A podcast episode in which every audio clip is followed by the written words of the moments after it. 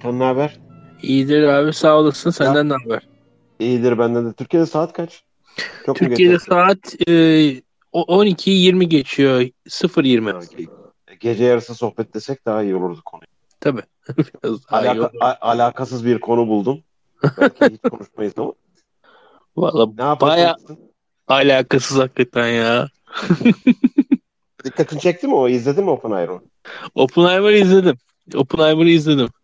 Dikkatini çekti? Benim ilk e, ısrarla baktığım karakter von Neumann'dı. Hiç gözüme çarpmadı. Senin dikkatini çekmiş miydi? Yok abi çekmedi açıkçası ya. Çekmedi. Çekmedi.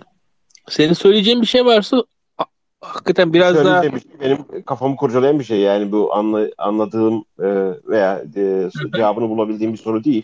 E, çeşitli teoriler var. Senin izlenimin ne genelde? Ya Oppenheimer filmine dair mi? Oppenheimer filmine dair e, biraz birkaç şey var. Birincisi e, bu e, yönetmeni açıkçası bu doğru çizgisel kurguyu değiştiren adam aslında Hollywood'da. Yani özelliği o bu adamın. E, işte Hı hı. Akıl Defteri, Memento daha sonra Following falan filan böyle hani filmlerinde hep Tenet'ta da vardı. Filmlerde bu çizgisel kurguyu Hı hı. değiştirerek bir anlatım tekniği yaratmaya çalışıyor ve e, o kurgunun e, kurguyla esasında yönetmenliğini ortaya koyuyor. Kendisi bayağı yani hikayenin içerisinde hikaye anlatma tekniğini değiştirme peşinde. İşte o yüzden de e, bazen de izlemesi e, biraz zorlaşıyor diye düşünüyorum bir yerden sonra. Ha bir yerden sonra alışıyorsunuz da ama şöyle bir şey var. Burada da şunu koymuş. O, o kurgu oyunuyla e, şöyle söyleyelim. e, işte 1960'lar dünyasını, 1940'lar dünyasını ve işte savaş öncesi dünyasını birbirlerine e, yargılatıyor aslında. 2-3 öyle bir şey gördüm ben. Mesela e, işte Naziler öncesi Avrupa'nın henüz yıkılmamış o e, benim nostaljik bir e, ne dersiniz ona bilmiyorum. Bir aydınlanma dönemi gibiydi. Yani 1930'larda falan Avrupa'da daha üst düzey bir bilim yapılıyordu belki de. O anları orada Hı hı. görüyorsunuz. Onun dışında savaş zamanında o anın hissiyatını görüyorsunuz. Aynı şekilde Amerikan Komünist Partisi çevrelerindeki hikayeler var mesela. Ee, orada işte Amerika McCarthy. McCarthyizme bir birkaç referans var. tabii tabii onlara referanslar var. Bir de mesela bu şey vardır işte ya sol kültür içerisinde e, belli periyotlarla e, ana akım sosyalizm çizgisinden sapışlar vardır. Yani bir kısım e, şeyle başlar. E, so- Rusya'daki devrimden sonra kaçan Yahudilerin etkisiyle başlar. Bir kısım Troçkist olur. e, ana akımdan kopar. Sonra birazcık daha böyle alternatif. Ya biz Avrupa Eurosolu biliyoruz da bu daha ziyade Troçkistler üzerinden gerçekleşiyor. Ve adım adım da ana akım e, o Bu Fre efendim kesmeyeceğim sözün de Freda diye bir film vardı zannedersem. Onda da işlem, işlenmişti biraz. tabii tabii tabii. Ya Hatırlıyor musun? hatırlıyorum. Salman hatırlıyorum. Hı. Ee, ve abi şey şöyle bir şey var. O işte o solun kendi içerisindeki tartışmasında da aslında da e, genelde de olan çok enteresan bir şeydir. Bu solcu adamlar ondan sonra yavaş yavaş o ana akım soldan, daha sosyalist soldan yani işte Sovyet Komünist Partisi o ana Komünist Parti çizgisinden yavaş yavaş sapanlar da bir anda aslında Batı sistematiğini en sert savunan adamlar haline gelirler. Genelde de öyle olur. Ve hatta fazla savunan adamlar haline gelirler. Neokon falan da olurlar. hatta. İşte senin dediğin biraz yani o komünist soldan demokratik sola geçiş oluyor. Demokratik solunda iki kanadı var. Bir tanesi işte Wolf e, savaş yanlısı demokratik sol. Buna cumhuriyetçi deniyor Amerika'da. E, bir tanesi de e, welfare veya e, corporate ta- e, şeyi e, savunucusu demokratik sol. Ona da liberal deniyor Amerika'da. Ama sözünü kesmek için söylemedim bunu. Tabii tabii. Abi e, yani işte orada e, zaten bu Oppenheimer'ın karakterinde de onu görüyorsunuz. E, yani Hı hı. bence tamamen o, o yansıtılıyor zaten. Yani orada aslında e, şöyle söyleyeyim. Bu yönetmen e, Nolan e, böyle bir muhafazakar tarafları olan bir adam. O belli. Zaten yani Hı o kadar bir muhafazakar bir tarafı olmayan bir adam tutup Batman çekmez. Yani Batman baktığınız zaman işte zengin bir adam sokakta ufak tefek suç işleyen insanları dövüyor yani hani çok da şey bir e, yani belki de süper kahraman hikayesinin en sağcı adamıdır yani Batman. E, Nolan da bu açıdan e, Oppenheimer üzerinden kendi fikri pozisyonunu, kendi muhafazakar pozisyonunu bir şekilde Oppenheimer'a e, onaylatmış diye düşünüyorum. Filmi biraz öyle okudum ben. E, bu bu işin tabii bir de sen tabii e, von Neumann falandan bahsediyorsun. Bu işin hakikaten bir de e, ya bilim insanları 1900'ler başının e, bilim paradigması falan üzerinden daha konuşalım istiyorsan onu da ayrıca konuşuruz. Onun da konuşulması gerek aslında. Ben kendimi %100 şey görmüyorum. E, kapasiteli görmüyorum o konuda ama birkaç şey biliyorum tabii. E, dünyayı anlama konusundaki iddiaların e, yani yavaş yavaş esasında bilim insanları kendilerindeki sınırları görmeye başlıyorlar ama tabii ondan öncesinde birazcık daha cesur, daha doğrusu belki cüretkar e, bilim. O tabii nükleer bombanın arkasından e, artık bilimin cüretkarlığının adı başka bir şeye doğru kayıyor. Belki ayrıca ileride muhtemelen şey de çekilecektir. Bu adam tahminime göre böyle Ay'a gidiş Maya gidiş falan filmi de çeker. Bir de öyle bir gel, gel gitli falan şey olur yani. Hakikaten bir Von Braun. Oraya sapmadan aslında e, güzel bir şeyde ben e, birkaç saptama mı diyeyim soru mu diyeyim o konuyu biraz oraya çekeyim. Çok bilim tarafına belki geliriz sonra da. Tamam abi. E, yeni bir tür çıktı. Yani bu biyografi ile kurgu biyografi arası bir tür çıktı. Bunu ben e, ilk şeyde fark etmişim. E, The A Beautiful Mind. İzlemişsindir muhtemelen. Tabii. E, oyun teorici John Nash'in Nobel şey yaptı. Ya filmde şimdi ben o şeyden önce e, kitabı okuduğum e, adamın hayatını da biliyorum. Şey yapıyor. O kadar böyle e, accuracy anlamında yanlış şeyler vardı ki e, Allah Allah falan filan oldu. Sonuçta da e, şöyle bir savunu geldi. E, yani biz burada şey yapmıyoruz. E, bu tarih dersi değil. Bu kurgu. Yani şeye bağlı bir kurgu. Tamamen accurate, accurate olması gerekmiyor. Ondan sonra işte Rome dizisinde oldu bu. Birkaç tane şeyde daha oldu. Ve ona dayanarak hani benim e, başta e, şey yaptığım e, soruya hani bir kendi düşüncemde cevabım şey e, Nolan yani film tekniğini kullanarak e, yaptığı filmde en e, zeki adamın Oppenheimer'ın olmasını istiyor doğal olarak main karakter. Dolayısıyla filmde eğer John von Neumann'a yer verirse bu prensip ortada kalkacak. O yüzden tamamen sanki adam hiç yokmuş gibi. Yani burada Gödel'e referans var. Hatta çok komik bir şekilde JFK'ye referans falan filan var. Yani çok alakasız bir şekilde. Ee, ama e, yani bu şeyin e, yani bilim şeyinde gerek bombanın gerek nükleer gerek e, kuantum yani o dönemdeki bu işin matematiksel altyapısını hazırlayan adam von Neumann hatta yani sadece orada değil bilgisayarda da var DNA, gen şeyinde bütün bunların şeyinde bu işin matematiğini bu işin geri planda teoretik anlamda e, devasa katkısı var ve hiç filmde esamesi okunmuyor. E, hatta Einstein'dan daha fazla katkısı var bu teoriye. Yani relativist teoriyi şey yapmasak biraz abartılı. Ama benim şeyim buna ne diyorsun bu e, yani accuracy çok umurumuzda değil. Biz burada kurgu yapıyoruz. Hmm. E, ama bir yandan da yani propagandaya şey yapıyorsun tarihsel gerçekleri çarpıtarak bir şekilde propagandaya hizmet veriyorsun. Yani buradaki denge nasıl sence? Yani gayet ha, yani normal. E, şimdi, belki... Şimdi abi çok güzel yerden geldi. Şimdi doğru. Doğru yani hani dediklerin zaten bir defa şey yani tartışılır şeyler söylemiyorsun yani tamamen e, hani şey senin yorumun değil yani şu an söylediklerin onu söyleyelim bir defa. E, hani öyle çok net yani fon Neumann falan. İyi bir iyi bir downgrade ettim benim söylediklerimi ya. İyi bir ben güzel bir şey söyledim zannediyordum. Nasıl? Hayır. çok çok çok güzel bir şey söyledin yani tartışmasız yani. Tamam. Ama ya şey gibi e, orada e, Şimdi Oppenheimer'ı esasında hani Oppenheimer yapan şey bir yandan da yani adam tabii bize şey gibi büyük bir Aa, adam çok zeki, büyük, dahi falan diye gösterilmesi lazım insanlara. Ee, o biraz orada işin çocuksu şeyler katıyorlar böyle e, ister istemez. O, fiziği böyle bize bir alıp e, bir pakete koyup satıyorlar orada. O, onu kabullenebiliyorum bir yerden sonra. Ama evet e, onun ötesinde. Oppenheimer'ın aslında ya buradaki hikaye şu.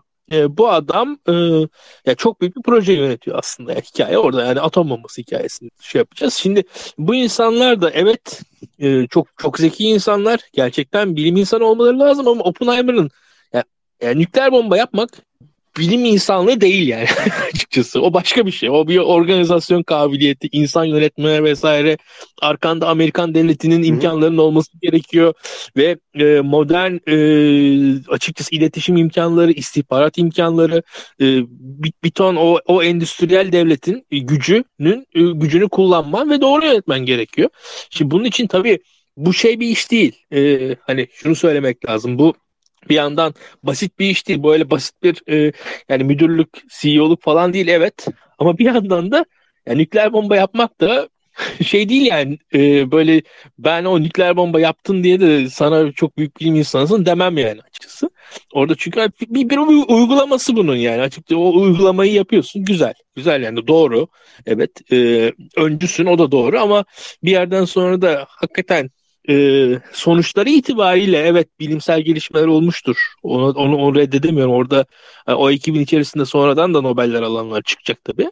Ama dediğin gibi orada aslında hikaye bizde sıkıntı şurada. Ya Oppenheimer gibi ya mesela Oppenheimer'ı niye seçti o Amerikan ordusu sorusunun ben cevabını pek filmde alamıyorum mesela öyle söyleyebilirim. Şimdi aslında birkaç açıklama yapabiliriz ama hiçbir açıklama bence filmde değildi. Birincisi mesela bu konularda Amerika'da bu konuları anlayan yok. Bir tek Oppenheimer anlıyor o yüzden seçtik diyebilirsiniz. Ee, bu bir, bir açıklamadır. Alakası. İkincisi Hı-hı. ikincisi belki ya bu işlerden anlayan insanlar var. Bu işlerden anlayan insanlarla onların dilinden konuşacak adam Oppenheimer'dı. O yüzden onu seçtik diyebilirsiniz. Ee, ve hani bunları bir şekilde organize edecek belli bir otoritesi olması gerekiyor. Çünkü oradaki insanlardan önemli kısmı da yaptıkları işi Oppenheimer'ın bildiğinden daha iyi biliyor olacak insanlar ister istemez. Ve onun da ben yani pek yansıtabildiğini düşünmüyorum. Şimdi mesela burada e, mesela şey vardı bu e, Sovyetler Birliği'nin işte uzay projesi vardı. O Koryolov vardı. Bir de von Braun'un muadili olarak. Şimdi böyle adamlar mesela hı hı. ne kadar yönetici ne kadar bilim insanı. Şimdi tabii yöneticilik kısmı daha fazla öne çıkıyor ister istemez. Sonuçta ve teknolojik e, tabii, bir iş. Film de zaten proje yönetimi üzerine bir film olmuş. Fizik üzerine değil. E tabii tabii yani hani ama şu, şu da var orada da o sorunun yani bize ilk başta bu adam fizik üzerine başlıyor aslında ama ondan sonra esaslı biz proje yönetimi görüyoruz ve burada niye bu fizikçilerden bir tanesi alınıyor seçiliyor da bu projenin başına konuyor onu tam görmüş değiliz onu söyleyeyim.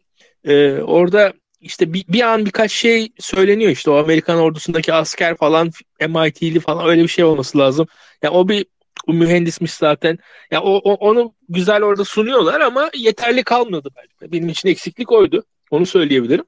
Ee, şöyle söyleyeyim. Onun yanında da işte o Einstein falan filan oralardaki hikayeler tabii biraz e, zayıf kalmış. Ben de onu hissettim. Onu söylemem lazım. İyi toparladın e, şeyi. E, ama bu benim dediğim konuya şey yapmadın. Burada hani genel olarak sadece bu film üzerinden değil de ya bu tarihin kurgusal şekilde anlatımını nasıl yorumluyorsun sen? E, bu bu şöyle şimdi yönetmen yönetmen abi kral yani hatta kral da değil tanrı neredeyse. Şimdi burada şimdi bariz bariz hatalar olmadıktan sonra bir noktaya kadar insan e, okey diyor. Ha, işin şu kısmı kötü gerçekten de. Şimdi e, bir karakterin atılması hele hele e, yani şimdi tarihsel tutarlık açısından ya mesela Einstein'le bu kadar muhabbet varken von Neumann'la niye yok? Şimdi çok mesela popüler bir tercih yapılmış orada.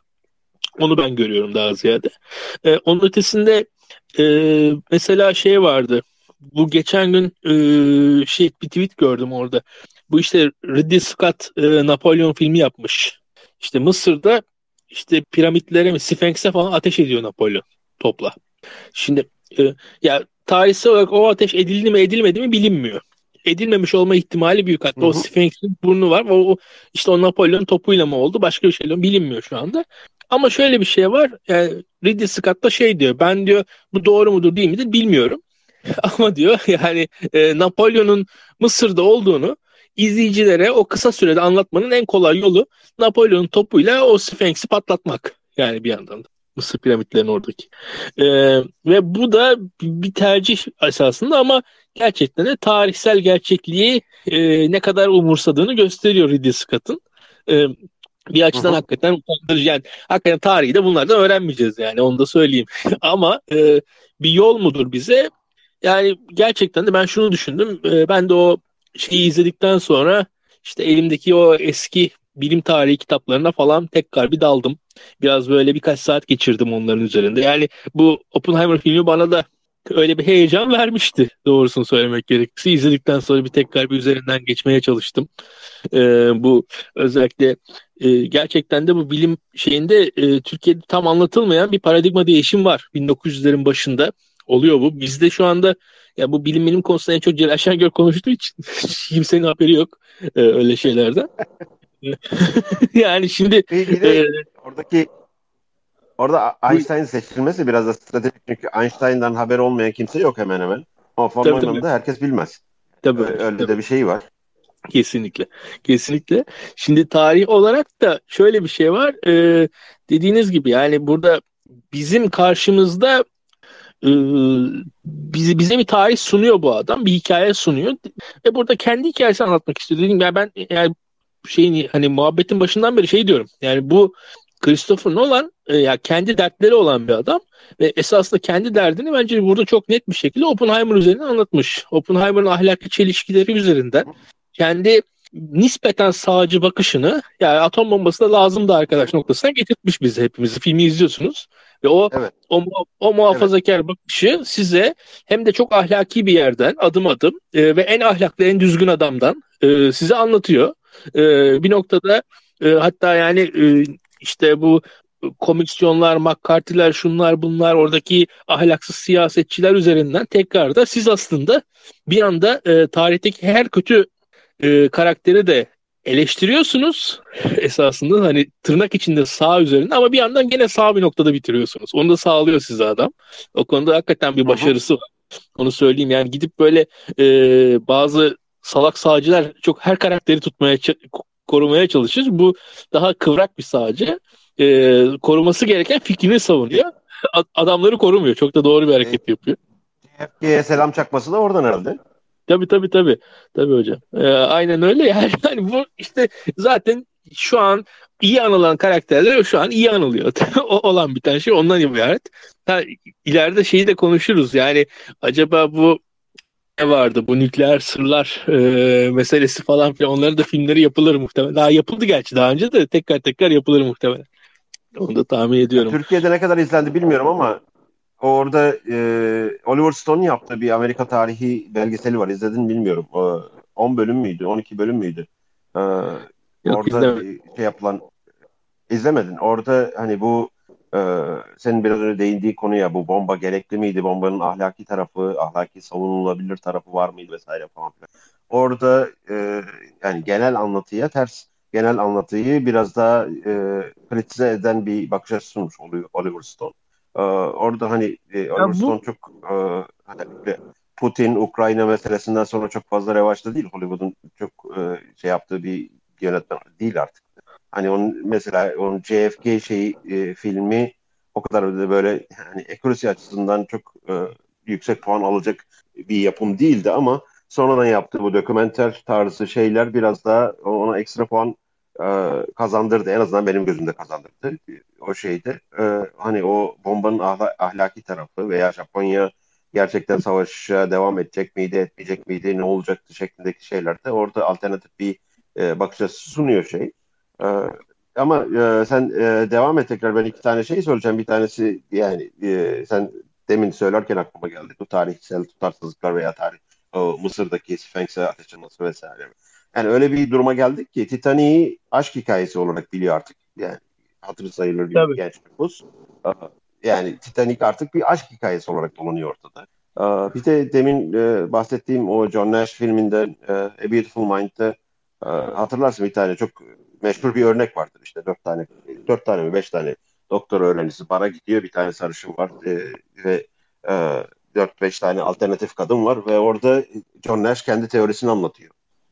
Hatırlıyorsun değil mi sen sahneyi? Tabii tabii hatırlıyorum hatırlıyorum. Şimdi e, ilginç bir şey vardır. John Nash'in bulduğu Nash dengesi dediğimiz şey e, aslında e, o hikayede Nash'in savunduğu şey bir Nash equilibrium değil, Nash dengesi değil. ve yani bu hikayenin zaten hani tarihsel gerçekliği yok. İşin öbür yani tarihsel gerçekliğinden daha fazla işin Nash'in teorisine uyan bir tarafı da yok. Evet, evet. Yani hiçbir Nash dengesi yani öyle de bir çarpıtma yapıyor. Şimdi e, kimin de konuşsak. Çok Aa, kötü. Evet, evet. Yani Şimdi Şimdi ya o çok kötü. Şimdi sen onun dersini falan dengesi... vermişsin diye tahmin ediyorum. Bir de evet. filmden görüp gelmişse çok kötü yani ya, ya, yanlış yanlış yapmıştı çocuklar yani. evet aynen öyle. Ben sınavda sor, sınavda sorular soruyorum ben bunu yani Nash filmdeki sahneyi sınavda soruyorum ve yani e, herkes Nash dengesini öyle bir şey zannediyor ama oradaki oradaki hikaye edilen olayda veya Nash'in filmde savunduğu şeyle gerçek hayatta bu şey yaptığı Nash dengesi arasında hiçbir alaka yok. Hatta Nash dengesi tamamen bunun tersini söylüyor. Yani böyle bir hani çıkmaza giriyordu. İşin sadece hani tarihsel gerçeklik şeyinde değil. İşin bir de insanların bu propagandaya maruz kalıp bilmediği hani bilmediğini bilmeme durumu veya yanlış bildiğini bilmiyor olma durumu söz konusu oluyor ki o hiç bilmemekten daha zararlı bir şey. Tabii. Ya bir de şöyle bir şey var. Şimdi sinema çok kuvvetli bir aygıt. Gerçekten çok kuvvetli bir aygıt. Ben e, diğer alanlar gibi değiliz. Mesela şu an konuşuyoruz. Süper de konuşsak, şahane de konuşsak, çok böyle hani akıcı konuşsak, çok şahane ünlemlerle, yükselmelerle, alçalmalarla teatral bir şekilde konuşsak da ya bizi dinleyen burada işte 30 kişi varsa onlar, onların çoğunun aklından gidecek konuştuklarımız diye tahmin ediyorum. Ama sinemanın içerisinde olunca mesela gerçekten de o görsellikle, büyük ekranda, e, işte müzikle, e, şununla bununla, o kurguyla sizin gerçekten aklınıza giriyor. Yani ve, ve sunulmuş, hazırlanmış bir içerik e, gerçekten kalıcı da ol, olabiliyor. Hmm, ya ben e, bu açıdan yani sinemanın da e, gerçekten var bir büyüsü ve e, sinemada bir şey böyle anlatıldıktan sonra o öyle kalıyor. E, kolay değil onu sizin ondan sonra değiştirmeniz. E, işte, işte mesela bayağı tarihi filmler falan yapılıyor. Şu an özellikle gençler yani bayağı tarihi öğrenmek için oraya gidiyorlar ve oradan öğrendikleri kadar kim e, hele hele şu andan sonra şu an 15 yaşında kaç e, genç şu an kitap okuyor mesela? Yani pek okuduklarını sanmıyorum. E, sinemalardan öğrendikleri kadarıyla o hele hele tarihi filmler falan e, konusunda şu an e, ciddi ciddi e, o algı öyle kalacak artık diye tahmin ediyorum. E, ve bu bizim şu anda iyi kötü bir kurguyla da e, biraz şu mesela ben debinden beri ığlar ağlar deyip duruyorum. Her ne kadar ekranı e, boş bırakmama, sürekli konuşma alışkanlığım olsa da yayıncılıktan dolayı ama ne olursa olsun e, duralamalı bir konuşma tarzım var. Bu kurgu halinde sunulduğu anda mesela insana daha insanları çeker. Bunun gibi hazırlanmış, paketlenmiş bir içerik gayet alıcı buluyor ve e, o ne derse o oluyor artık. O güzel sunulmuş içeriğin dediğinin hakimiyeti var şu anda. Valla korkunç bir şey şu anda. Yani bu, bu, açıdan e, baya baya filmlerin e, tehdidi altında tarihsel gerçeklikler. Onu onu net bir şekilde söyleyebilirim. Yani iyi bir yani şöyle söyleyeyim bizde mesela e, Türkiye'de bu şey vardı. 2015 öncesinde bizim e, ben biraz da biliyorum bunu devlet kademelerinde bir 2015 filmi korkusu vardı. İşte Ermeni lobisi Kaliforniya'da kuvvetli. Çok büyük bir 2015 filmi gelecek. Böyle Şinlerin listesi gibi bize Türkiye'ye çok zarar verecek falan diye. Hiç öyle film gelemedi. Yani çok zayıf filmler çekildi. Ee, gerçekten de şimdi e, yani şu anda ya gözlerimizi kapatın. E, düşünün mesela kafanızdaki Sırp imgesi nedir diye. Yani Sırp dediğiniz anda çok negatif bir insan karşınıza çıkar. Yani mesela Macar falan dediğiniz zaman o kadar negatif birisi gelmez karşınıza ama yani Sırp'la Macar arasında çok mu dağlar dağlar fark vardır? Bence yoktur. Ama mesela ya Sırp dediğiniz anda bu kadar olumsuz bir imgenin ortaya çıkmasının sebebi evet savaşlar oldu. Posko, Kosova, Bosna vesaire kabul ediyorum bunu ama ya Hollywood olmasaydı e, bizim gözümüzde Sırp dediğiniz anda böyle bir imaj gel, yerleşir miydi? Zannetmiyorum açıkçası. Yani sonuçta dünyadaki tek katliam da orada olmadı açık bir yandan bakınca. Ee, gerçekten de orada siz o imajı o bir defa oturduğu zaman çok değiştiremiyorsunuz. Ee, sinemanın o, o imajın e, gücü çok fazla açıkçası. Veya ya burada mesela yani bu şeyleri falan konuşuyoruz şu anda. Mesela Çin'in falan da çok büyük gücü var. E, giderek o da etkiliyor Hollywood'u. Ona benzer mesela aleyhine film falan e, çektik. Tabii kötü mi? adamlar tekrar bir ara kötü kötü adamlar bir ara Orta Doğu'ya kaymıştı. Bir ara Çin'e kaymıştı. Şimdi tekrar Ruslara kaydı. Tabii tabii. Yani şu an Çin enteresan güçlü yani böyle eskisi, eskiden daha fazla şey diyor. Çok kötü adam olduğu zaman bir anda e, şey yapıyor. Cancel'lıyor kendince. E, o da bir buçuk milyarlık pazar olduğu için oraya o kadar kötü adam yapamıyorsunuz siz ama Sırplar yani Sırpları feda edebiliyorsunuz. Çok, kolay yani. Ve o Sırp mafyası bayağı bir filmde falan filan da e, bayağı bir o kötü şöhretini e, biraz da o Sırp mafyası vesaire onun o çizilen imajına borçlu tabii. Bir de şey var şimdi bu benim fikrim değil. Benim e, biraz böyle uçuk kaçık arkadaşlarım vardır. E, bu conspiracy teorilere çok meraklılardan bir tanesi. Son dönemde bu Chernobyl dizisi vardı hatırlarsan. Ondan sonra Tabii. da bu Oppenheimer falan filan gelmesi Hollywood dünyayı bir yeni bir atom bombasını hazırlıyor falan şeklinde öyle bir e, prediction yaptı. Benim kendi prediction'ım değil. Ne diyorsun böyle bir şeye? Aklıma ya geldi. aklıma geldi. Ben atom bombası konusunda biraz düşünüyorum. Şimdi atom bombası hmm, konusu bu işte hakikaten o e, o işte Nash dengesi mi dersiniz ne dersiniz bilmiyorum. O yani orada bir bir oyun teorisi hikayesi var. Yani ve bu işlerin hesabını yapan insanlar böyle düşünüyor. Şimdi bende atom bombası varsa sende de varsa benimde de varsa hani onda da varsa Biraz da ben de e, son dönemde biraz baktım. Bu özellikle Hindistan'ın atom bombası hikayesine baktım. E, Hindistan e, kendisini şey gören bir ülkeymiş. Böyle e, Üçüncü Dünya'nın e, lideri daha ahlaki bir güç olarak kendisi konumluyor ve atom bombasına karşı. E, dünyada e, zaten biliyorsunuz işte Hintlerin bu et yememe falan da olayları da vardır. Ya kendi işte ahlaki üstünlüklerini atom bombasına karşılık olarak da görüyorlar ama bir yandan da nükleer araştırma sürüyor Hindistan'da. Zaten yani yine bilinen bir şey Hintli e, çok kuvvetli bilim insanları var e, bu sürecin içerisinde. Bu e, kuantum vesaire hikayelerinin fiziğin içerisinde çok önde gelen insanlar var. E, o yüzden hep öyle bir araştırma e, sürmüş ama e, bir yandan da e, Hint devleti de kendisini böyle anti-emperyalist bir ahlaki ada gibi sunmaya çalışmış. Üçüncü dünyanın e, lideri olarak sunmaya çalışmış. Belli bir süre uzak durmaya kalkmış. Ama o ara işte Çin yapınca bunlar da bir şekilde gaza geliyorlar. Biz de yapalım diyorlar ve yapıyorlar. Her ülke arkasından yapıyor ve burada? Pakistan'la meseleleri de var zannedersem. Tabii, Pakistan'la tabii, Pakistan, hangisi önce şey yapıyor? Pakistan Hindistan daha önce yapıyor. Hindistan daha Hindistan'ı etkileyen Çin. E, Hindistan'ı etkileyen Çin işte Pakistan'ı etkileyen Hindistan. Ama burada şöyle bir şey var. Şimdi bu siz yaptığınız zaman işte başkası da bir şekilde yani o filmde de mesela vardı. Oppenheimer'ın e, bir noktada bunun hani e, kaçınılmaz olduğunu söyleme e, duygusu vardı. Çünkü şöyle bir e, şimdi atom bombası e, insanlıkta şöyle bir durum var hocam. Şimdi bu tarihin sonu fikri vardı ya. Ya o tarihin sonu fikri evet. e, böyle e, bir yandan bu e, Mehdi inancına falan, Mehdi Mesih inancına da giden e, milenyalist diyebileceğimiz işte e, bir fikir. Evet evet ya aslında biraz öyle bir fikir ve bunu mesela bu kavramı şeyle kullanıyor. Mesela Birinci Dünya Savaşı sırasında işte tüm savaşları bitirecek savaş diye başlamış Birinci Dünya Savaşı. Aslında tarihin sonu diye umulmuş Birinci Dünya Savaşı'nda. Arkasından e, bu atom bombası için de böyle umuluyor aslında.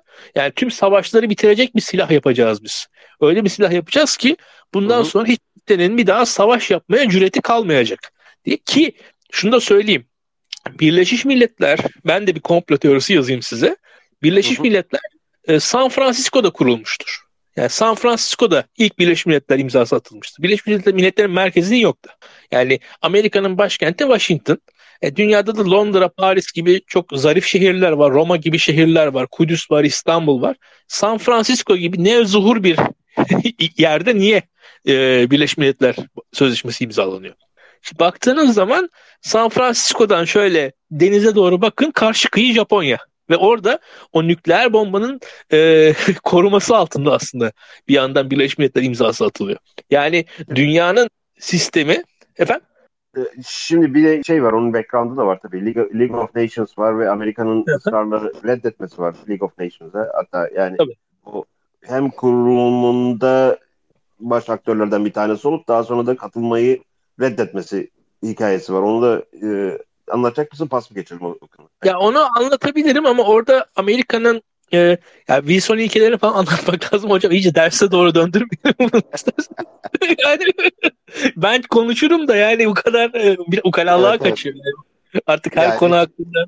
Ya her şey dönüp dolaşıp Birinci Dünya Savaşı'na gider diye şey diyor diye e, Amerikan Evet. tarihçi. Ha, doğru. Doğru, Devam doğru. Yani.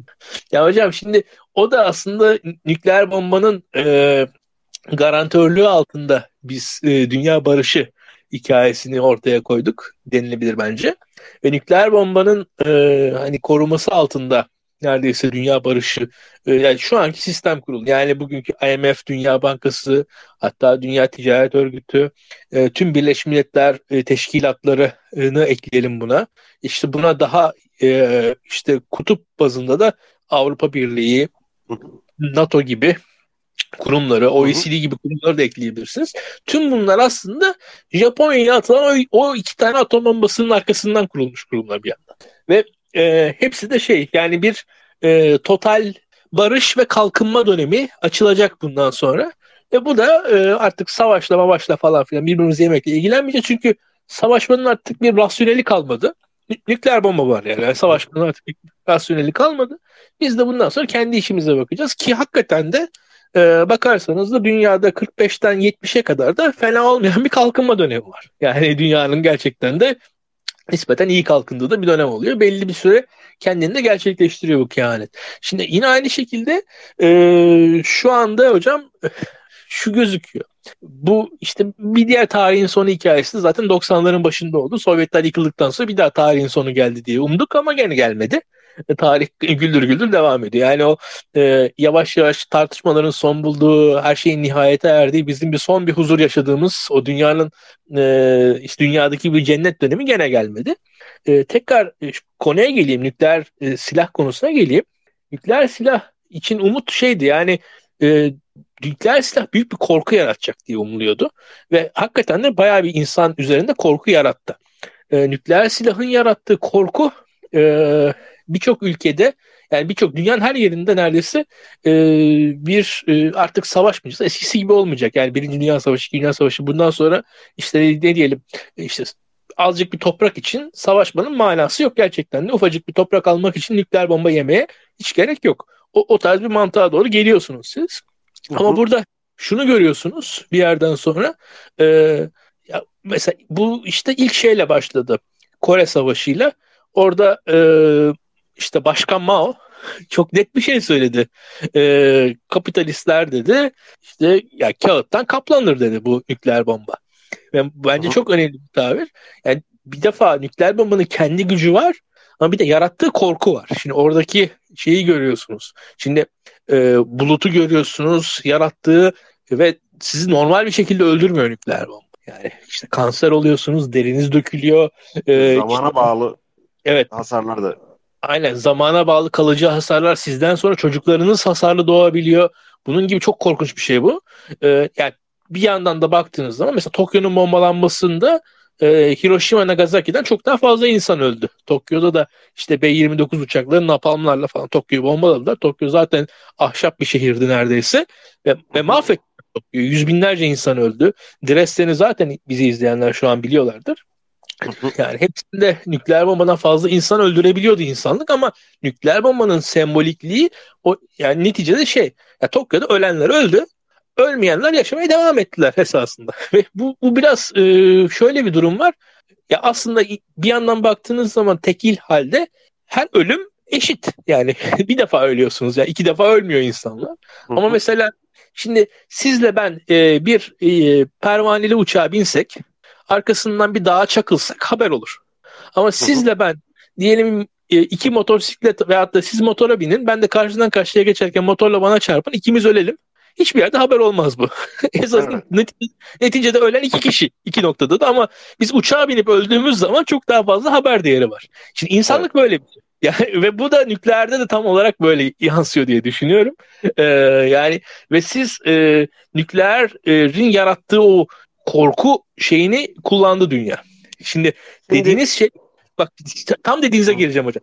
Hı. Dediğin biraz çok uzatıyorum lafı çok özür dilerim biraz konuşmayı da Yok ben zevkle dinliyorum. ya şimdi orada da şöyle bir durum var. Nükleer kullanılmaya başlandığı zaman aslında nükleer bombanın kendisi de normalleşecek. Normalleşme ihtimali var. Çünkü burada taktik nükleer diyorlar. İşte daha böyle e, işte işte çantada nükleer silahlar falan diyorlar öyle dirty bomblar diyorlar. Şimdi bunlar aslında ya bir nükleer bombayla diyelim ki işte atıyorum 5000 kişi öldüreceksiniz. E zaten aslında mesela Hamas e, İsrail'e saldırdı. ilk gün 1200 kişi öldürdü. E bir nükleer bombanın da 5000 evet. kişi öldürdüğü bir ortamda ya tamam kötü ama yani sonuçta işte Hamas'ın yaptığı gibi bir şey yani teknik olarak. O da e, ölüm sayısı hı hı. açısından. E, böyle bir küçük küçük bombalar daha fazla kullanılabilir hale gelebilir diye düşünüyorum. E, ve bu bu ihtimal var. Hı hı. Şunu da söyleyeyim bu arada. Türkiye gibi e, hard power seven böyle sağa sola asker yollamayı seven bir ülke için bu iyi mi olur kötü mü olur ondan da emin değilim.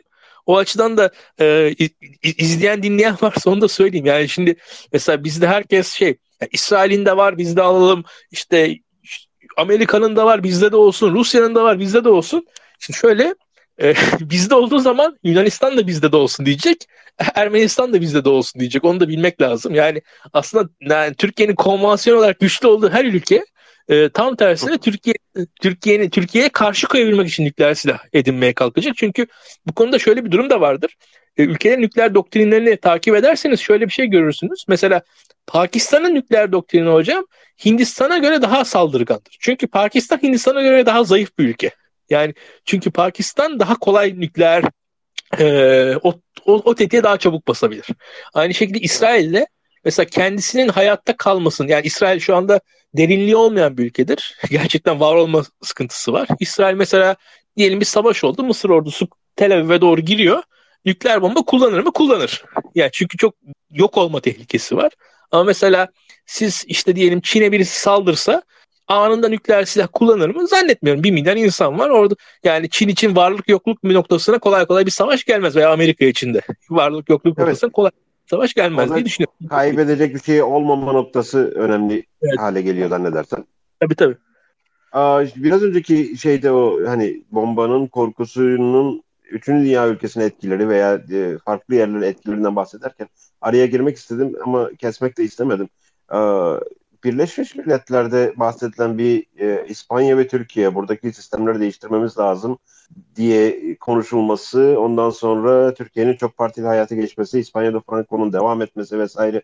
Orayı da biraz şenlendir, e, de, değinsene Türkiye etkileri açısından. Birazcık daha açar mısınız hocam şunu? Birleşmiş Şimdi Milletler'de... şeyden sonra bir Hı. yani bomba atıldı, şey yaptı. Evet. Daha sonra bir e, zannedersen 1946 veya 47 e, o şeylerde e, bizdeki çok partili hayattan önce olduğu için bu Birleşmiş Milletler'in kuruluş şeylerinden bir tanesinde e, bu eski sistemin art, e, şeyleri veya e, diktatörlüklerin devamı anlamında mı söylüyorlar bunu yoksa kapalı rejimlerin devamı anlamında mı söylüyorlar?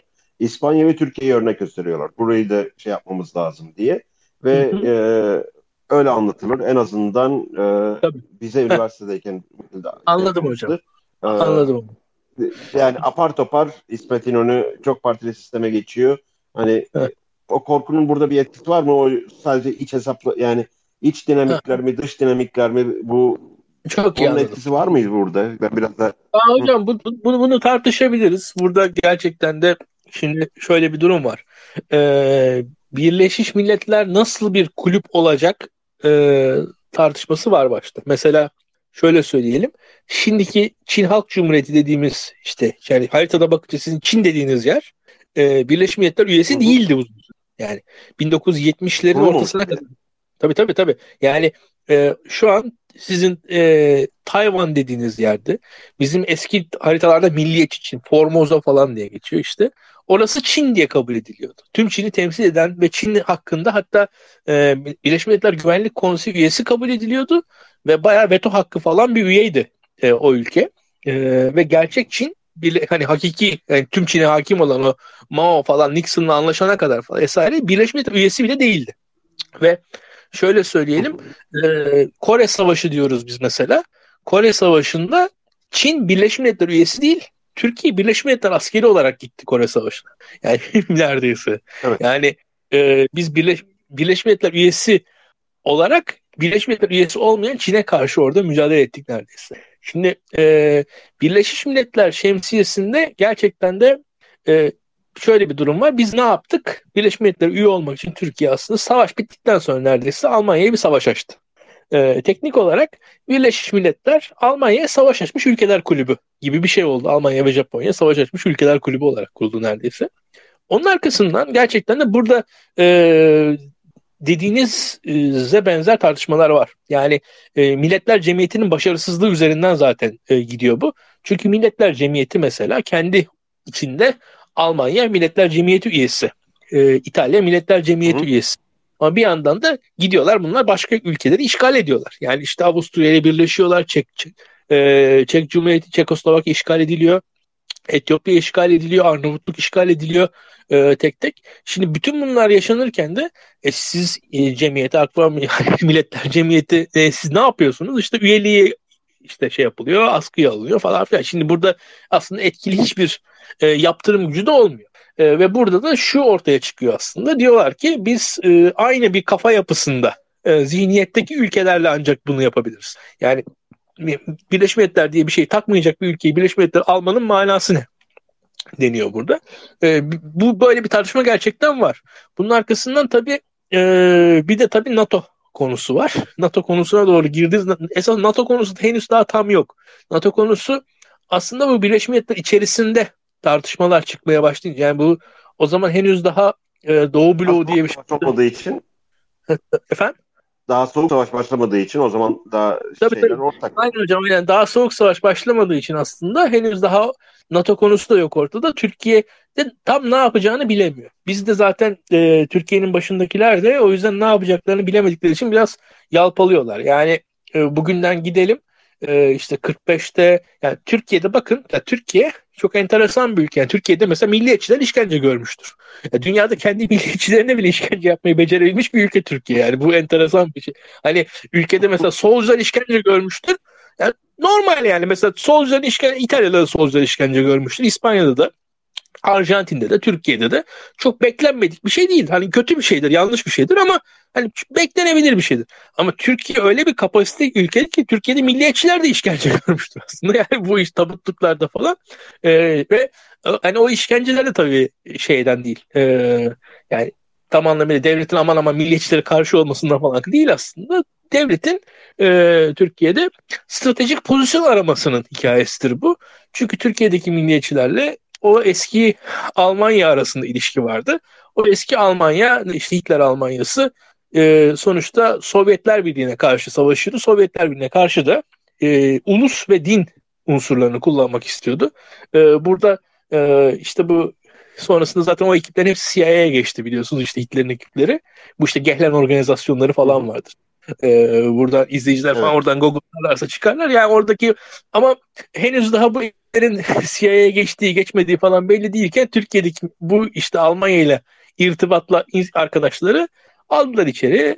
Ondan sonra işkenceler yaptılar falan filan. Sonrasında bu adamlar tekrar çıktılar tekrar muteber oldular. Çünkü aslında soğuk savaş başlamıştı ve aynı ekip bu sefer Amerika'nın tarafında yer alırdı. Ee, başka bir türlü devşirildiler diye düşünüyorum kısacası. Ee, dediğiniz tabii şöyle İspanya örneğini verdiniz. Ee, İspanya, Türkiye gibi ülkelerde e, ya Türkiye kendisini bir noktada e, Amerika'ya bir şekilde ittifak, yani Türkiye ittifak arıyordu aslında gördüğüm kadarıyla benim açımdan. E, ve ittifakta hı hı. Şu, şu çok açık net. İkinci Dünya Savaşı'ndaki hocam rakamlara bakıyorsunuz.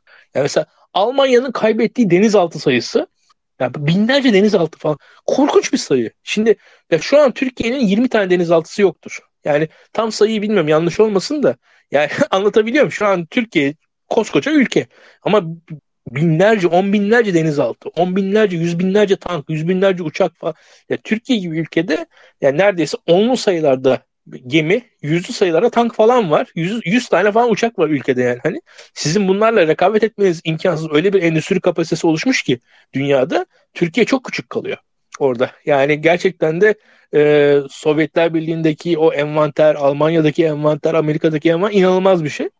E, bunun karşısında çok e, hani minüskül kaldığımız bir ortam. Ve burada da Türkiye'nin başındakiler de bir ittifak arıyorlar. E, tekrar bir ittifak sistemi içerisine girmenin yolunu arıyorlar. E, bu da bence bizimkiler e, bu, bu, bu şeyle tartışılmıştır. İşte Stalin, Molotov işte Kars'ı Ardahan istedi mi? Molotov'un anılarında neler yazdı? e, vesaire bunun işte bizim Yalçın Küçük falan şey yapmıştı itiraz ediyordu da Molotov'un anılarında vardı yani açıkçası Kars'ı Ardahan'ı istedik falan diye söylüyordu. İşte bu Stalin'in Gürcü olması falan da var böyle. Neyse bir yandan da tabii Yunanistan'da iç savaş var. Şimdi Yunanistan'da iç savaş vardı. Yunanistan Avrupa'da tam anlamıyla yeri tam belli olmayan bir ülke. Doğu, Doğu, Doğu Avrupa'daki tüm ülkeleri e, genelde Sovyetler Birliği kurtardı. Yugoslavya'da Tito hı kendi iç direnişiyle bir, bir şeyler elde edebildi. Yunanistan'a da e, yine aynı şekilde İngilizler güneyden biraz yardım ettiler ve bir, bir noktaya kadar İngilizlerin de etkisi oldu. Ama onun dışında tüm Doğu bloğunu e, Sovyet Rusya esasında tırnak içinden Nazilerden özgürleştirdi. Şimdi e, bu noktada da e, yeri belli olmayan bir ülke olarak Yunanistan kaldı. Yunanistan'da biz Yunan İç Savaşı'nı gördük. E, benzer şekilde de e, İkinci Dünya Savaşı sırasında Yunanistan gibi ikiye bölünmüş bir ülke daha vardı. İran. İran da şöyle İran'ın kuzeyini Sovyetler, güneyini İngiliz ve daha çok daha çok İngilizler ve Amerikalılar aslında egemendi. Ee, burada İngilizler öndeydi ama yavaş yavaş Amerikalılara bırakıyorlardı işlerini. Kuzeyde e, İngiliz pardon Sovyetler işte bu Azerbaycan'da bir sosyalist devlet, Mahabat Kürt devletini falan kurdular ama e, çok da arkalarından durmadılar. Burada işte Yunanistan e, ve İran'daki meseleye Türkiye'yi de biz ekletmeye çalıştık. Bizim de Sovyetlerle problemimiz var dedik. Ve işte Amerika'nın bir şekilde desteğini aldık. E, aslında Türkiye şaka maka e, bu Doğu bloğu dediğimiz, Demir Perde dediğimiz, şeyin kuruluşunu tetikleyen bir ülke oldu. Yani o zamana kadar Amerika ile Sovyetler Birliği arasında tam bir şey yoktu. net bir çatışma yoktu. Bir çatışma bekleniyordu. Ve bakın bu Oppenheimer'a da gider aslında. Yani burada hmm, benim açımdan çok ilginç bir şeydir bu.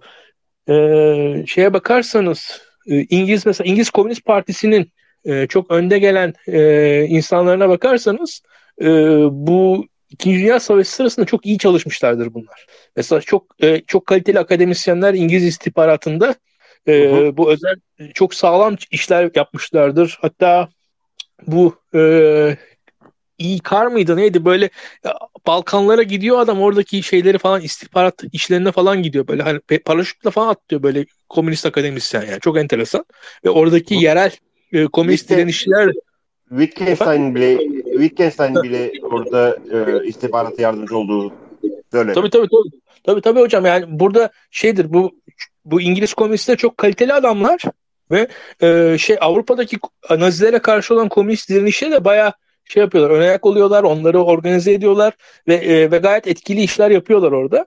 Bunun dışında yine e, ben neydi? E, bu Eric Hofschuan anılarında falan da var işte onun nasıl çalıştığını falan o da anlatıyor. Yani böyle şeyler falan da vardı. Yani e, Yeçkar'ın anılarında veya bu zaten ben ben daha ziyade bu İngiliz Komünist Partisi'nin tarihçilerini biliyorum. Onların hepsinin e, savaşla beraber özellikle şeye e, Naziler saldırmaya başladığı andan sonra çok e, net bir şekilde canla başla çalışıyorlar. E, ve işte zaten Uncle Joe hikayesini benden iyi biliyorsunuz siz Amerika'dan. E, Stalin'e karşı bir pozitif yaklaşılan dönem var. İşte o dönemin bitişi de bu işte Türkiye'ye e, bu neydi? Missouri zırhlısının gelişi bizim e, Ertegün e, Büyükelçimizin e, naaşı işte savaş sırasında vefat ediyor. Savaş şartları gereği e, Türkiye'nin Washington Büyükelçisi'nin naaşı Türkiye'ye gelemiyor. Onu Amerika en büyük zırhlısıyla beraber İstanbul'a getiriyor. O da aslında Amerika'nın Türkiye'nin yanında olduğunu, Sovyet yayılmacılığa karşı Türkiye'nin yanında olduğunun bir göstergesi, nişanesi olarak algılanıyor diye söyleyebilirim. Ee, Türkiye'nin, sizin dediğiniz soruya geleyim ben. Ee, Türkiye'nin e, şey olması yani e, ne kadar batı etkisi, ne kadar doğu etkisi. Şimdi Türkiye'nin kendi iç siyasetinde bir dengesizlik hali var. Yani Türkiye'nin şöyle söyleyeyim, Türkiye'deki dikta e, tek parti dönemi kendi içinde çelişkileri barındırıyor. Yani şöyle söyleyelim, yani İsmet İnönü'nün karşısında da tek partinin kendi içerisinde ya artık yeter diyen bir ekip var arkada. Orada bir, bir iç dinamik az da olsa var onu söylemek lazım. Bunun yanında e, şunu da eklemek lazım. Bir geçmiş tecrübe de var. Sonuçta Türkiye şey bir ülkede değil. Yani bu e, bu insanlar öyle ya da böyle e, 1908 19, mesela 1912 sopalı seçimi derler. Şimdi İttihat Terakki'nin. Şimdi sopalı seçim şimdi sopalı seçim diye bir şeyden bahsediliyorsa Türkiye'de 50 yıllık efendim efendim hocam bir sopalı seçimler 13 değil miydi? 1913. Ha, 13 13 doğru hocam. 13 doğru doğru doğru. Yani düşün 13 sopalı seçim ya 1913'teki seçimden rahatsız olmuş ve bunu yetersiz görmüş de bir e, sosyal kitle var arkada aslında. Yani bu o yüzden de siz bir noktaya kadar tutabiliyorsunuz. Ama evet İspanya gibi, Türkiye gibi e, Portekiz buna iyi bir örnek. Portekiz aslında ım, daha da net bir dikte aslında ama tabii başındaki asker değil ve Portekiz'i yine kendi içinde tutuyorlar. Portekiz birazcık da güçsüz bir ülke olduğu için herhalde öyle tahmin ediyorum. Başka bir açıklamam yok. Benden daha iyi bilenler vardır. Ee, burada dediğim gibi hocam Türkiye gibi, e, Portekiz gibi, İspanya gibi ülkeler bir şekilde Batı sistematiğinin içerisinde kabul ediliyorlar. Yani bunlar eksiklerine, yanlışlarına rağmen e, bu, bu kabulün karşılığı tabii e, muhtemelen dış politikada e, belli sınırları geçmemek, komünizme karşı belli bir tavır e, almak ve bunun karşılığında da e, finansal, askeri sistemin içerisine biz sokuluyoruz. Zaten Türkiye ile Amerika'nın ilişkilerine bakarsak da e, daha ziyade ben hani makro finansal ve askeri noktada Türkiye ile Amerika işbirlikleri var. Bunun yanında tabii e, Türkiye'deki sağlık sektörünün kuruluşunda Amerikan etkisi var. E, Türkiye'deki kimi devlet kurumlarının kuruluşunda Amerikan etkisi var. E, kurumların e, sistemlerin alınmasında Amerika'nın etki var. Mesela işte e, mesela ODTÜ gibi e, üniversitelerin kuruluşunda. Onun dışında e, tıp fakülteleri... Hatta, ya Boğaziçi zaten öyle hocam. Hatta şöyle mesela şöyle söyleyeyim e, şu önemli Türkiye'de yani biz Boğaziçi'nin e, devlete Türkiye olan etkisi yıllar için çok azaldı aslında. Yani şöyle söyleyeyim 1900'lerin başında Türkiye'de Robert Kolej, Boğaziçi falan o taraflardan gelen yönetici insanlar var. Yani Türkiye'de devlet kurumları başında. Yani mesela şöyle bir durum var. Sizin e, yani döneminiz ve sonrasında hiçbir Boğaziçi'li bir üst düzey yönetici yok neredeyse Türkiye'de kamu kurumlarının. Yani ve Robert Kolej'den çıkan vali falan zaten hak getire. Yani 1980 sonrasında Türkiye'de Robert Kolej'i bitirip devlete girmek falan hiç hayal bile edilmiyor artık. Evet. Ee, ve bu, bu bir politika yani. Bu da açık net gözüküyor. Ee, 1900'lerin başında bu, efendim. Şöyle sorayım. Bu e, bir tercih mi yoksa bir self selection deriz buna. E, yani piyasanın bütün bu Boğaziçi'ni absorb etmesi nedeniyle kamuya çok böyle burun kıvır yani çok e, ne derler yani çok revaç göstermemesi. Aynen. Şimdi ya bu, bu şöyle, şöyle bir şey var. Ben onu düşünüyorum gerçekten de e, ikisi birden gibi yani ikisi birden gibi. Çünkü neticede e, Türkiye'de mesela İstanbul valisi olmak az bir şey mi? Çok büyük bir şey İstanbul valisi olmak. Yani Türkiye'nin en iyi okullarında okumuş en iyi öğrenciler niye İstanbul valisi olmak istemesinler? Ya ama ya İstanbul valisi olma işi ama, Türkiye Türkiye'de kimlere kalıyor ama diye bak. Ben de Boğaziçi kültüründen gelen birisiyim. Ben de Tabii. Boğaziçi kültüründen gelen birisiyim. Bizim zamanımızda şimdi ne kadar bu kadar e, bu geçerli bilmiyorum. Ee, tabii bir bayağı bir oldu bizim zamanımızda yani bu kamu çok fazla böyle revaçta olan bir şey değildi. Biz doğru, hani doğru. sürekli olarak bu özel sektörün günden yani her gün bir tanesinin e, şeye panayır kurduğu, orta sahaya yeşil çimlerin oraya veya o yeşil çimler önceden e, futbol sahasıydı. Sen hatırlar mısın bilmiyorum. E, Hatırlarım. Top, toprak sahaydı orası. Hatırlarım, hatırlarım. Şimdi, bana onu. Ha, Şimdi oraya özel sektörün sürekli olarak gün aşırı panayır kurduğu bir yerdir. Burada e, Boğaziçi'nde e, şey yapan birisinin çok fazla kamuya çok fazla e, şey göstermemesini ben anlayabiliyorum. Dolayısıyla bu hani self selection olabilir. Bilinçli bir politika değil ama hani adam kaymakam vali olmak için başvurmuyor. Devlet ne yapsın? Zorla mı Boğaziçi'lileri? Yani bu o, o, onu soruyorum. Bu e, ya hocam, mı? Biraz şey, oluşan bir ben, şey. ben biraz şey ben biraz daha komplocuyum orada. Şöyle bir durum var. Sonuçta e, mesela Türkiye'de insanların durumları kötü ve mesela işte ekonomik durumumuz kötü. Millet nereye göç etmekten bahsediyor? Almanya'ya göç etmekten bahsediyor. Ya dünyada göç edilecek ülke Almanya mı? Bence değil. Ama herkes niye Almanya'ya göç etmeyi Türkiye'de düşünüyor? Çünkü Türkler Almanya'da. Yani bir şey vardır bu, bu konularda. Bir hem e, push faktörü vardır hem de pull faktörü vardır. Şimdi o kurumda hiç Boğaziçi'li olmazsa siz o kuruma da girmek istemezsiniz. Şimdi mesela ben e, ben de hocam İTÜ'de okudum. Şimdi bizde de yani gerçekten de işte atıyorum Ford'da çalışmak, Arçelik'te çalışmak çok makul bir şeydi. Çünkü zaten Ford'da, Arçelik'te herkes İTÜ'lüydü. Yani anlatabiliyor muyum? Orada Aa diyordunuz Arge'deki ekipteki herkes Aa ben tanıyordum bu okuldan. Ali abi falan burada zaten diyorsunuz. Hani staja gittiğiniz anda zaten ben mesela arşivde staja gittiğim anda etrafımdaki herkesi tanıyordum zaten. Ya tanıdığım insanlar vardı orada. Biraz böyle bir şey de var. Yani onu o kurumlar da sizi çekiyor ve itiyor diye düşünüyorum. Ama evet yani Türkiye'de e, 1980 sonrasında iki tane kurum e, ayrıcalığını korudu. Biri Merkez Bankası, bir hariciye. Onu söylemem lazım. Hı hı. Merkez Bankası ve hariciye haricinde tüm devlet kurumlarından Türkiye'nin elit okul mezunları çekildiler gördüğüm kadarıyla. Ee, bu bunun bir tercih olduğu bence az çok açık. Ama ne kadar organize, ne kadar koordine bunu bilmiyorum.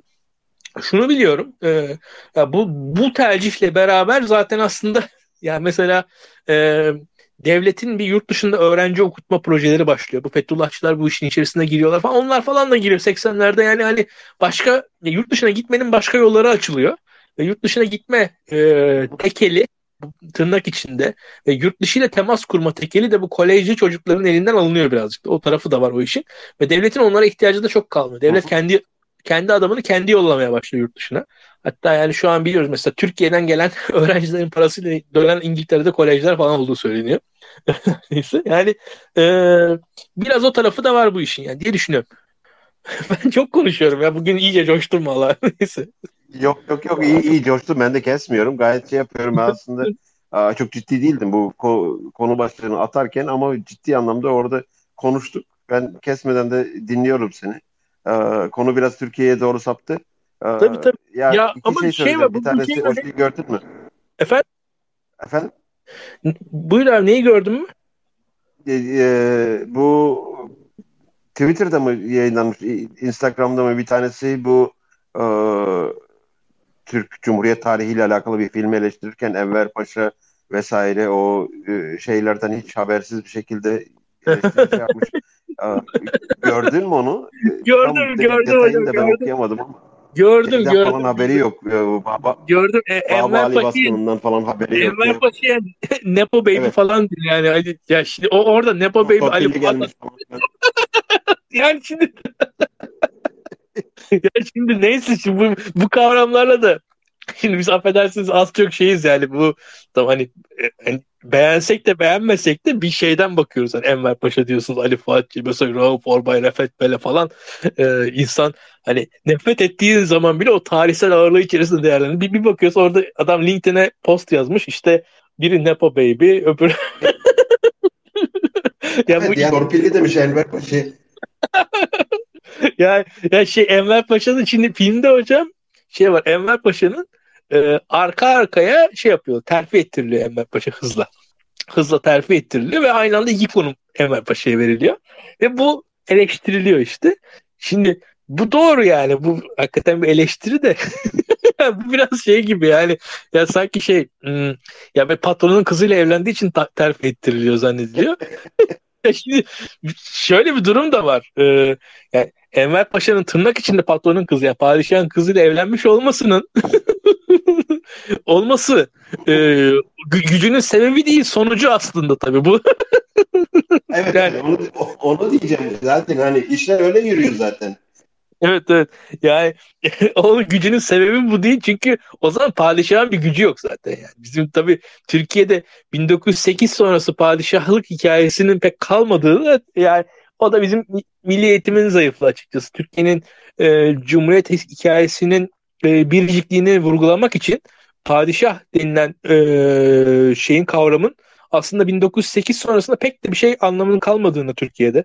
Yani padişahlık kurumunun Abdülhamit'in 1908'deki henüz indirilmesi o 1908 ikinci meşrutiyetinden sonra aslında çok bir anlamının kalmadığını pek öğretmiyorlar Türkiye'de. Yani 1908'in önemi e, altı yeterince bizim eğitimde vurgulanmıyor. Şey var mı bunu? Çünkü e, büyük oranda özellikle o 1908 sonrası Cumhuriyete kadar olan dönemde padişahı hani Joseph Stalin eş değeri bir pozisyona koyuyorlar. Bu hani o Stalin'in e, bir gölgesi var mı o tarihi o, o tarihi algılamamızda bizim? Ya şöyle bizde şöyle bir durum var. Ee, ya padişahların o zaten artık bir şey kalmadı. Yani bir şöyle söyleyeyim. Hani eski dönem bir kurumu artık. O zamanki o insanlar için e, karşılarında e, saygı duydukları, önemsedikleri, ciddiye aldıkları yani mesela şöyle düşünün bir aşiretiniz var şu anda mesela ama siz aşiretinizin e, ilişkilerine o sosyal ağa dair hiçbir duygunuz yok. O zaman as- o duygunuz yoksa aşiret diye bir şey yoktur zaten teknik olarak. Anlatabiliyor muyum? Ee, işte padişah dediğiniz şey de e, orada o e, en azından o o güçten bir defa kaybettikten sonra padişahlık kurumu 1908'de artık ondan sonra çok fazla bir şey kalmıyor padişahın. Ve e, bizde de e, Cumhuriyeti anlatmak için aslında e, 1908 biraz bence e, zayıf anlatılıyor açıkçası. 1908'in önemi e, düşürülüyor. E, o da ne yapalım işte Türkiye'de böyle ha, çok çok çok büyük sorun mu? O kadar büyük bir sorun değil ama yani işte bu da sorun yani söyledik işte burada. E, 1908 ya orada iki tane 1908-1909'da olan olaylar esas çok fazla anlatılmıyor. Bir de sen biraz önce girdin o sopalı seçimler ve orada bir Babali baskını var. O da çok fazla evet. anlatılmıyor aslında. Bu şeyin tabii, tabii. hani savaş başlamadan önceki siyasi erk e, stratejisini veya örgüsünü te, oluşturan e, olaylar ya, bunlar. Şöyle bir şey var. Onları okuduğumda tabii. Ya hocam ben o, o, kadar anlatılıyor. Sonra okudum. Hocam o, o iş o kadar anlatılmıyor ki. Mesela alternatif dediğiniz tarihte de şöyle bir durum var. Sanki İttihat Terakki tek başına her şeye hakimmiş gibi anlatılıyor. O da değil aslında. Yani o anlatılmamasının çok e, yani yanlış e, yalan yanlış etkileri oluyor diye tahmin ediyorum ben kendi adıma. Şimdi bir de İttihat ve Terakki orada yani e, yek bir kalıp gibi anlatılıyor. Hani bir Mehmet Akif mi diyor? Üç beyinsiz kafanın derdine diye orada hani bir postanede biriken bir şey var. Ee, biraz onu CHP başkanlarına benzetiyorum. Talat Paşa'nın durumu. Bir e, arkasında biraz daha e, askeriyeyi almış bir Enver Paşa'nın şeyi var. Aa, bir de sürekli olarak e, cephelerde dolaşan Cemal Paşa var. Yani bu üçünün arasında sürekli olarak değişen bir denge var. Yani çok fazla tarihe girdik burada da. Sen bu konularda benden daha iyisindir. Ben e, biraz daha bunları sonradan okudum. Ya bunları bize niye öğretmediler diye ben bayağı bir sorgulamışımdır mesela bunları okuduğum zaman. Doğru hocam. Doğru. Doğru haklısınız. Hocam benim yavaş yavaş şeyim gidiyor. E, kapasitem gidecek diye tahmin ediyorum. Aynen öyle. Ben seninle yani, şey konuşacaktım aslında. Ya hakikaten o, o, biz onun için de şey yaptık. E, bu hafta falan bana bir e, şey söyleyin siz. Gün söyleyin. O gece yapalım. Ya bu e, özelleştirme nedir? Bu e, kim kime borç veriyor? Faiz nedir? Faiz haram mı? bir, bir, bir şey yapalım onu. Ben aslında seninle onu konuşacaktım. Bu özelleştirme hikayesini konuşacaktım. Seninle ufak bir diyalogumuz evet, evet, oldu. Özelleştirmeyi yapalım biz ya. Ben o özelleştirme yapalım. Çünkü ya ben ben hatta iddialı bir şey yazdım bakın orada. Ee, yani bu, bu iktidar için yani Ziraat Bankası İstanbul Belediyesi'nden daha önemli dedim. Ee, çünkü e, Ziraat Bankası onu, onu, onu da ben, ben de anlatmak ilk cümlene şerh düştüm ama konuşalım bu konuyu özellikle. Tabii tabii. Yani ben söyle ben, ben o konuda anlaşacağımızı biliyorum açıkçası. Çok e, güzel şeyler çıkar. Onu tahmin ediyorum. Orada anlaşılmayacak bir şey yok. E, ben dediğinizi de anladım yani bu arada onu da söyleyeyim. E, onu onu ya hocam bana şöyle bana bir gün söyleyin. Ya hatta yani bu saatlerde falan herhangi bir günde bana ya yani İlkan şu gün yapalım dersin ben o saatte orada olurum. Öyle söyleyeyim size. Tamam. Senle şey yapalım. E, mesajlaşırız. Ben, e, benim benim çenem düşük biliyorsunuz hocam. Siz konuşursunuz. yok, keyifle dinledim. Ben keyifle dinledim. E, bugün çok fazla konuşmadım. Benim tamam. e, konuşacaklarım ben o güne saklayayım. Bir, bir hafta tamam, içinde hocam. tekrar bir şey yapalım. Tamam hocam. Mesajınıza bakar. Ben o saatte orada olurum zaten her zaman. Tamam. Bir 5 dakika 10 dakika soru cevap yapalım mı? Soru soracak varsa. Varsa soru sormak isteyen şu andaki konumuzla da alakalı. Konumuz neydi bilmiyorum ama Oppenheimer'dan gitti. Tiyatro terakki konuşuyorduk en sonunda. Doğru doğru. Çok fazla e, soru isteği yoksa tadında bırakalım. E, ağzına sağlık diyeyim ben. Çok teşekkürler. E, ben, benim için çok keyifli oldu. E, ben... Tekrar bir e, özelleştirme konusunda konuşmak üzere sözleşelim. Hakikaten özelleştirme kesin konuşalım. Yani ben e, bu 90'lardaki fa- yüksek faiz şeyinden falan ben hakikaten hocam sen bir anlat yani onları bir genel. Kim kime borç veriyordu? Kimin borcu var? Kimin alacaklısı falan. Bunları bir anlatın bize. Enflasyon ne demek? Tamam. Hı-hı. Tamam. Bunlar lazım yani. Tamam. Görüşmek üzere o zaman. Görüşürüz hocam. Kendinize iyi bakın. İyi geceler herkese. İyi geceler. Hadi ben de çıkıyorum.